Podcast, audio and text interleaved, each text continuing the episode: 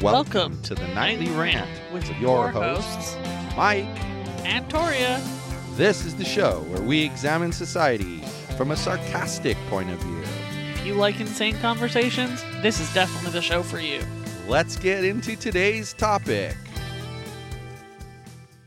YPN people, I don't know about you, but I love helping out a friend.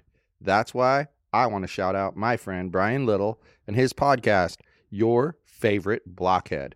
This is the only show that manages to weave together peanuts and MMA into one heck of an amazing podcast. You can find your favorite blockhead wherever your favorite podcasts reside and at yourfavoriteblockhead.com. Do me a huge favor and listen to Brian's show.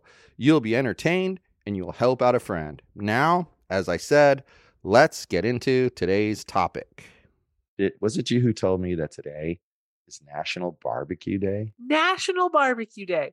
Why is today the day we didn't smoke the pork butt? Because it would have taken all day like it did Yeah, Saturday. yeah. Um, was it Saturday that we did it or Sunday. Sunday. yeah. It took us 14 hours to smoke a pork butt for anybody who's listening. It took way too long. We were very yeah, hungry. we had issues. But but that's uh, you know interesting that it'd be that day. Normally we would talk a lot about that, but um, we have a guest today. Um, we have Phyllis Leavitt. Uh, she's a psychotherapist of over 30 years. She's really excited to share with everyone her new book called America in Therapy, in which she discusses in detail the urgent need to apply nationally all we have learned in the field of psychology about how to heal our most destructive and divisive human relations at this critical time in our country. So, welcome, Phyllis. Well, thank you so much for having me. It's just, uh, you know, a real pleasure to be here talking with you both. Yeah, we appreciate you being here and taking the time to be here. Very much so. So, so I was wondering, you know, your book intrigues me, um, the title especially, and you know the br- the brief premise that you give. So, could you explain maybe in more detail the premise of your book, America in Therapy?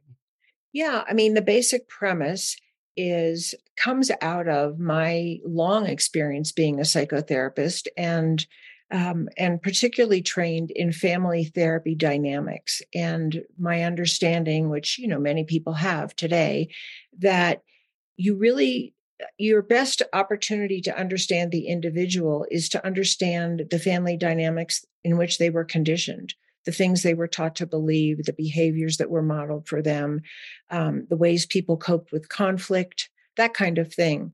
And so, um, and years of experience have shown me that even when you're working with an individual, you're really looking at the family they came from if you're going to do any kind of really effective work. Um, we're not islands. We don't just get born messed up. You know, we don't. And um, and I think family therapy has contributed a lot to that understanding. And it was just a really natural leap for me to see that groups and institutions and our government and our um, our leaders are part of a family of America. And that's how I look at America today, that we're a large family because you can apply the dynamics of family therapy and, and the understanding of family systems to any grouping of people. And I don't know about you, but um, I've had many clients, for instance, who have come to therapy and talked about their workplace as actually mirroring their family dynamic, and they find themselves in the same role that they were when they grew up. Um, and so I took that lens of family therapy, and and it was a no brainer for me to just see that our country operates on these same dynamics, and what hurts people in individual families is the same are the same things that hurt people on a national or or local state level. And that healthy family dynamics produce people who cope well you know healthy healthy family dynamics. And again given that none of us are perfect nobody does parenting perfectly nobody does partnering perfectly. But in a relatively let's just say a relatively healthy family system people are committed to working it out. They're working, they're committed to nonviolence, to not hitting, to not slamming doors, to not assaulting one's body or heart or mind. Um, and again, we might have lapses of anger, but the commitment is to come back to a healthy, healing, reconnected relationship. And so the premise of my book is really to say we and we know a lot in the field of psychotherapy about how to help heal relations that are broken. People come to therapy because they're hurting, because their marriages are failing, because they're having a hard time parenting, or their kids are out of control, or they're having depression or anxiety or substance abuse issues. People come to therapy because they're in pain. And with a lot of what's going on in our country today, I think we can see that masses of people are in pain. Masses of people are suffering from poverty or lack of availability of health care or discrimination or police violence or racial discrimination. Um, and so the suffering that I see in our country, and I think many people do, and I think the mass shootings are a really good example of the tip of the iceberg of the pain that's here and the pain that's being caused, the pain that causes that to happen and the pain that it causes. Um, that we know so much in the field of psychotherapy and psychology about how to interrupt the cycle of violence and how to help people. And again, with no perfection um, espoused here or even the goal. Um, we know how to help people come back together. We know how to help people listen deeply. We know how to help people regain a feeling of self respect and self control so that they are more relational and they can heal some of the most hurting family dynamics. And I want to see that brought to our country.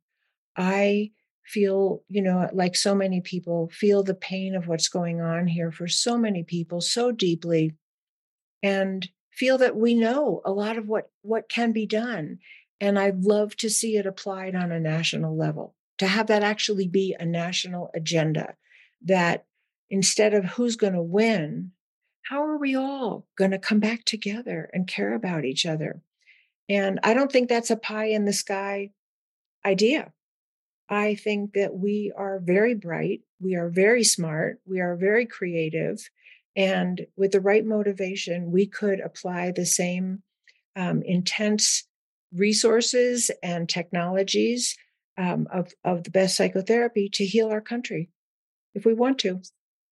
So, we are, as we talked about, um, we recently had a milestone on this show of 500 episodes. Right. And when we first started this show and for a very long time we used to say that what we learned from the show because you know our show we we tend to examine things that go on around us um, things in life. Like one of our funniest episodes is a, is a, was a neighbor who was throwing a trash bag into a trash can and it exploded everywhere. And um, it's been one of our most popular episodes. I think we've um, talked but, about the dynamics of the people of Costco at least 12 times. yeah. And I mean, like we've always said, we've always made the statement. I've kind of changed my mind on this statement currently, but we made used to make this statement that, you know, people are stupid. And it's not that people are stupid. I personally think people can be people can be annoying. And what do I mean by that? Well, like a question for you. Why does it feel like people are shown very clear facts, black and white? Mm-hmm. This is mm-hmm. how it is. And they deny that that's the truth. Yeah. What makes what what about the family dynamic, let's say, that they grew up in causes that type of behavior? Well, one of the focuses of my book. So there's sort of two main focuses of my book. One is to look at that family dynamic that you're talking about. Um, mm-hmm. And the other is to talk about what we do know in the field of psychology that helps break the cycle and promotes healing and reconnection and safety and peace between people. So, the, which I would think, I would think that part would be the most important. Yeah, and it is breaking the cycle. Right, breaking the cycle. That's what. That's the whole purpose of the book. Like, that's what I think we all want to see happen. Um, so, but the first part of the book is devoted in quite a lot of detail to what your question is really about. And so, how I would say that is the first part of my book really examines closely what I've learned as a therapist, and I know that I'm not alone in this, um, what the dynamics of an abusive family or a dysfunctional family are. because one of the factors, and there's several, and I really try to outline them and I give examples from client stories, you know, really try to make my book something that anyone can read and understand. It's not a psychological journal, it's not an academic book. It's really for the layman. It's for all of us because that's awesome. what I want. I want the the understanding to be available to the man on the street who has no psychological experience. Um, so one of the dynamics in an abusive or dysfunctional family is denial this isn't really happening or it isn't that bad or you're not allowed to talk about it because worse things will happen to you if you tell people. Um, and so there's a there's a a very clear power dynamic out of balance power dynamic in a dysfunctional or abusive family where those in charge get to call the shots and they get to say what you can talk about or what you can even cry about. Um, and it comes and it and it goes very deeply to this didn't even happen. And and you know i've seen this over the years where um, people come to therapy for suffering from overt abuse in their childhood or in their relationships but we'll talk about childhood here because that's the big conditioning primary conditioning agent um, and to this day it's denied in their families that it ever happened. So um, the part of it is actually learning that you're not allowed to know the truth. You're not allowed to trust your own instincts. You have to listen to the people in charge, or something bad is really going to happen to you. So that's one piece of it. You know, that's that's one small slice yeah. of the pie. But that makes that actually makes sense. Um, because uh, when I think about that, if you're if you're just continually taught that what you saw in front of your own two eyes you know, we're not allowed to talk about that. It didn't happen. Pretend it never happened. That kind of thing. Um, eventually, you'll accept that in almost any arena in life, right. um, work, whatever, and um, you don't live in a state of reality at that point. It's That's exactly sort of sad. Right. That's um, exactly right. And we and I'm like rampant in our country. Yeah, it, it really is. I mean, I, I see it. I see it on social media all the time. I was actually just telling Toria today that um, you know, my last name is Mahoney, and someone on social media called me Michael Baloney, and I just laughed and I said back to them, "Congratulations! Like you just reminded me of a kindergarten insult, you know." And I'm 58 years old, but good for you, you know. You made you. I go and th- I don't think it had the intended effect. It actually made me laugh, you know. Um, but back to back to the topic here. So you you mentioned elements plural like elements to healing. Um, yeah. What are those? Yeah. Well, for one thing, and you know, it's some of them, it, I, I call this, you know, the answers lying hidden in plain sight because there's nothing esoteric about what I'm going to say or what we've learned in the field of psychology. Um, it's more that there's a reason why people don't want to apply it because it doesn't feed the dysfunctional dynamics that some people gain from. Um, but so one of the things is let's just start like at the beginning.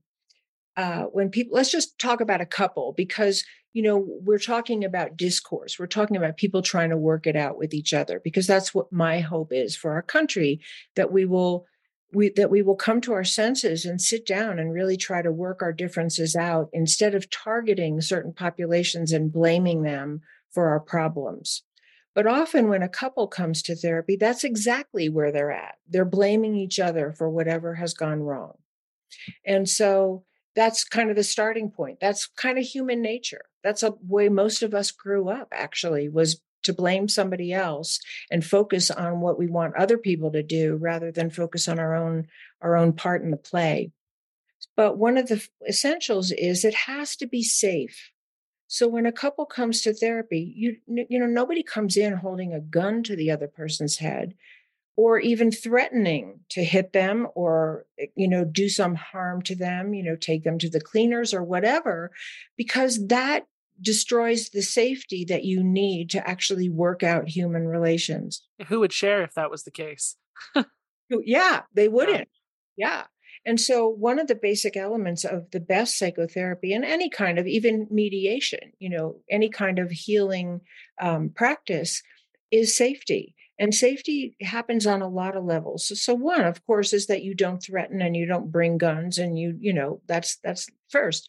But if we were, I'm going to jump out real quick and then jump back. So what does that mean for our country?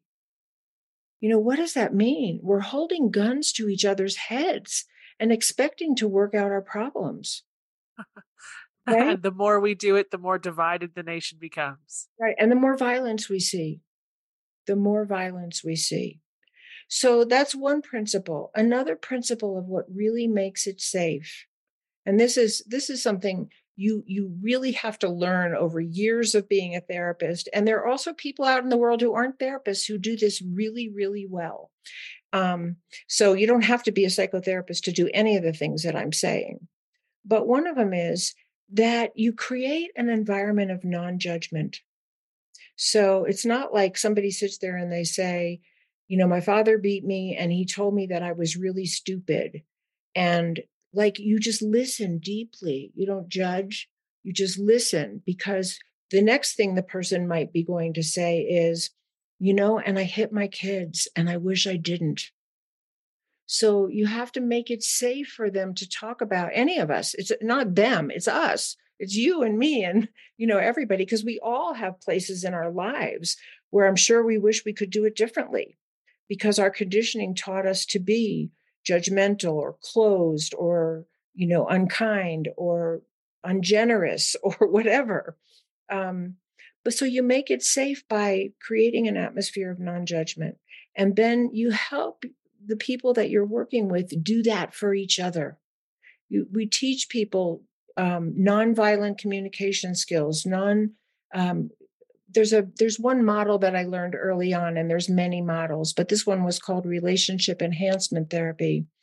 And it was really good with teaching people to just reflect back what they hear the other person say rather than jump in and counter it right away, because that's pretty much our human nature. And that's pretty much what we've been taught is like, well, I don't agree with that. And I'll tell you why. And you better, you know, agree with me because I'm right and you're wrong.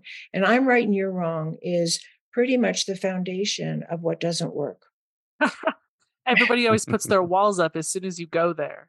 And then nobody's going to talk about anything. Entirely right. And yeah. so in therapy, we really help people slow down, take it apart. One of the things that one of the beautiful things that I learned in terms of working with couples, and I forget now where I learned it, but starting the session by saying, something like, okay, I want you to imagine a bridge that goes between the two of you. And when you're the listener, it's your job to cross over the bridge and really try to enter the other person's world and their reality. And when it's you, your turn to talk, your partner's job is to cross over the bridge and try to enter your reality. Because, because one of the fundamentals that I think we're so missing and it has such terrible effects on a national level is we all want to be heard. Everyone wants to be heard, but we haven't learned how to listen to other people the way we want to be heard. We just want to be heard. And so that's one of the fundamental ways of making it safe, actually. The therapist listens to you the best they can, the way you want to be heard. And we help people listen to each other the way they want to be heard and find something. You know, most people, unless they're really, really disturbed, unless they're really, really out of control, most people have something valid to say in whatever the argument or the disagreement or the disruption is. And we help people try to find that. And what if we had people in Congress, you know, mediators or facilitators, actually facilitating that kind of conversation between opposing parties, real teaching people respect and how to listen to each other and make it safe because that's how something would actually get worked out. Yeah it's the I, only way. Yeah i learned a while back um, probably a decade ago now that uh, words like always or never right um, are bad words to use mm-hmm. in a disagreement because what happens is you use those words and then you're responsible for that other person now no longer listening to what you're saying. Right. Instead, if you say, look, you always do X, they're thinking, well, I'm gonna find a time when I didn't do X and I'm gonna bring that up right now. Let me Right. tell And you if about you these say- six times. And if you say Right. you never like if you say you Totally never true. do the dishes, then the next thing they're thinking is, Yes, I did. I did the dishes on Saturday night. And that's what they're gonna come back with. They're not gonna pay any more attention to anything you say. And so I think it also is the responsibility of the speaker to make sure that and I think you addressed this when you said communicate in a way that the It's other person is comfortable with Right. you, you need you need to make sure you don't use because always and never are trigger words for me but Right. there could be other trigger words for people that you just have to know and pay attention to and especially in a close like you know marital type relationship um, you get to know that person and you know what to say and what not to say so i think that's a a thing that if we were to do that in society as a whole um, all too often people in society will assign a belief to you and then argue Right. against that belief but you're like i don't understand i didn't believe that and then the other thing they'll do is assume things about you based off the fact that you disagree with them i mean like a good one is which do you like better apples or oranges oh i like apples so you hate oranges I did. It could be 99% apples, 98.9% oranges. You know, we could be right there. They want to argue with you. So I think that's a the listening Right. when you're supposed to and not and you know and not speaking and then speaking appropriately when you're supposed to. I think that's a really big tip. Yeah, and I think you actually touched on an even bigger issue, and I totally agree with you, everything you said. But what you touched on is the big issue is is being responsible for yourself. Most people come to therapy wanting to hold the other person responsible. And while they probably do have some responsibility if they were raging or, you know, locking themselves out of the house or whatever, um, what we have found over years, and you've probably found this in your own relationship, when does it work best? When you take responsibility for your own behavior, for the things that you've said. Um, maybe it requires making amends. Maybe it's like, I'm sorry, you know, I was really irritable that day and I snapped at you, and I'm sorry. Um, and that's and those are the couples, for instance, that do the best. The couples that do the best are not the finger pointers. The couples that do the best are the people who actually take responsibility for their own behavior. And a really good uh, metaphor for that is if you're dancing with a partner, if you change your step, they have to change theirs. They may leave you, and that may be the outcome. that may be but- how they change the steps. That may be how they change the step. But in if there's enough of a bond and enough of a commitment to actually come back together and have a better relationship, then the other person will change their step too.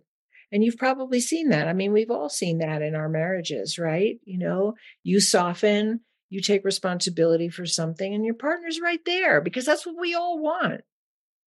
Well, it's interesting that you say that because like this is my second marriage oh. and um my in my first marriage um it it was more of a competition who's going to be right Yeah. for both of us not just me not just her both of us Right. um and for some reason with Toria um it's always been I worry about my behavior and she worries about hers because we both came to a conclusion somewhere along life that when you worry about what the other person's doing and don't look at what you're doing, it causes resentment in the other person because they see your mistakes, but they're not calling you out on them because they're worrying about their behavior. Yeah. And so that's what that's one of the things that makes us really successful Yeah. and like knowing when to like if it even okay example i could be a feel like i'm a hundred percent right about a situation but that doesn't mean i handled it a hundred percent right and so if i handle something incorrectly or in a way that you know may have offended her um i make amends for that even even you know it could be as simple as one plus one is two and she says no it's three well i know it's two but if i raised my voice Yeah. i need to apologize for that and I think that shows the other person you respect them as a human being. You are so right on. I mean, you really are so right on. And those are exactly the kinds of understandings and commitments and behaviors that we need on a national level to actually save ourselves. I mean, I think our country is in crisis. There are so many hurting people, the poverty level for children has gone up. There's so much racial divide. People don't feel safe sending their kids to elementary school. How can you? You know, and so everything that you're saying, you know, my commitment, my hope, my prayer is that we take these things that we're learning through the really the hard work of relationship, right, in your own life and apply them on a national level because they're available to be used and they work, even if they're not perfect, because you know they're not perfect. But you come back and you say, I'm sorry. You take responsibility. And what if we had, you know, that as a commitment on a local, on a state, on a national, on a government level? We would have, we would begin to have a different country. I think half the population would drop dead from a heart attack if a single leader of the country apologized for and took responsibility for something. Like, I know. We'd be and shocked. What a role yet, model for our children. What right. a role model exactly. for children. But yet, like, I, we have a friend, and um, she's maybe 10 years older than me. And we've constantly had this conversation where I say, you know, I don't understand. Like, it seems like it's been in about the last 15 or so years where we've tipped off this cliff. Um, and then she would say, No, it's always been like this. I don't remember that. Like, I remember there being channel two, channel four, channel seven on the TV.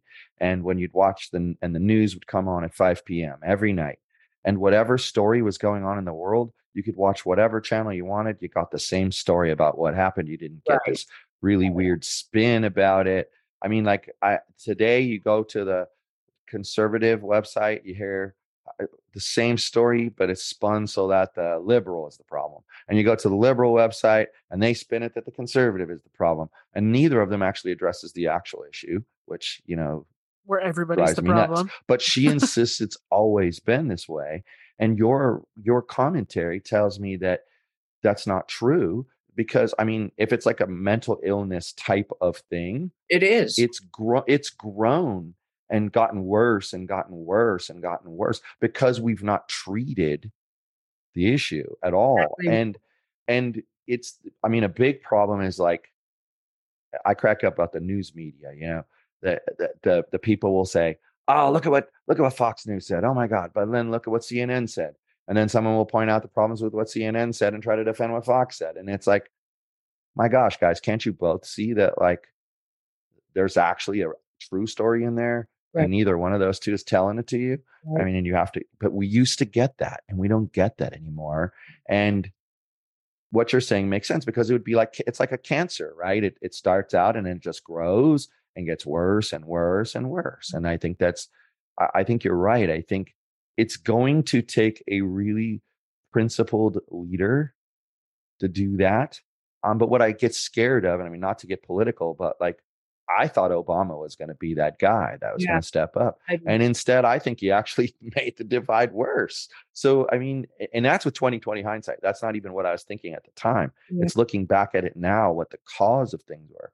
And I just think that I would actually challenge it to go even further. Like you said, local, state, um, country. How about whole world, you know, oh, globally? Because absolutely. because we're a mess. No, absolutely. And actually, everything I say really is globally global of in its import. I only talk about America because this is the country I live in and I'm speaking to to America, but it really is a global conversation and and what's happening in America is happening all over the world.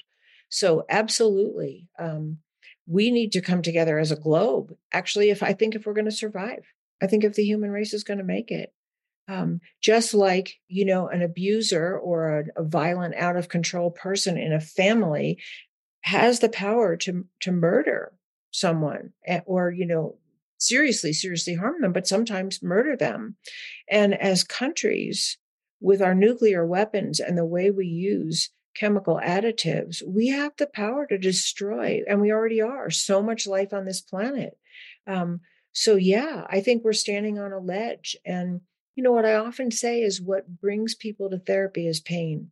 Something is really not mm. working and is causing so much pain in their life that they're willing to ask for help, even if they don't want to. Um, and my hope is that we can feel our pain enough not to torture ourselves, but to actually ask for a different kind of help for our country because what we're doing isn't working. We're just doing more of the same that's not working. Mm. Yeah. And at what point? At what point are we at the point of no return as well? That that kind of worries me. That's the scary part. And that's actually part of the motivation for my book is like, come on, folks, let's do it now. But I, I do want to highlight, um, before we're done, I want to highlight something that you said, because that, what you said is that this is kind of like a mental illness. And that actually is one of the foundations of my book that we're suffering from mass mental illness. Mentally healthy people don't starve others. They don't bomb people. They don't kill children in their apartment buildings, you know, with bombs. Mentally healthy people don't do these things. Mentally healthy people don't hate somebody because of the color of their skin or mm. religious garb they're wearing. So these are signs of mass mental illness that we're actually being conditioned to believe are political ideological issues, but they're not. Politics has co opted you know, some very mentally ill behaviors and points of view and references toward people, projections onto people. Does that make sense to you guys? For sure. Sure does. I, I like to tell people all the time that I think that mental illness overall is the biggest problem facing this country now. And you, you see anything in the news at all, and you could you can tie it back. That's right. That's right. Yeah. That's really right. So, where can our listeners find you to learn a little bit more about you? Oh, thank you so much. um, I'm I have a website. It's www.phyllisleavitt.com. I'm on Facebook and Instagram and LinkedIn and YouTube. Um, I just started a TikTok channel, but there's probably not much on there yet. Um, and Twitter. I think those are the main ones that I'm on. And um, my my book is not in print yet, but it will be, and it's called America in Therapy. And please look out for it. And anyone who's interested in knowing exactly when it comes out, please go onto my website and leave your email address in the little caption there, and you can get my newsletters and any news about you know when the book will actually be out. Awesome. Well, the, we'll make sure those things get into the show notes, right? So that people don't have to quickly scribble it all down, right? Um, and um, we'll know that they're correct. So, but thank you so much for for being on. Um, it was a great conversation, really enlightening. Thank you so much. You're a great podcast host, and it was really wonderful to be able to have this opportunity to share with you. Thank you again. I second that. It's been it's been awesome having you here, and good night, everyone. Hasta the bye bye. Thank you for listening to the Nightly Rant. If you enjoyed the show, please give us a five star rating on Apple Podcasts or Google Play.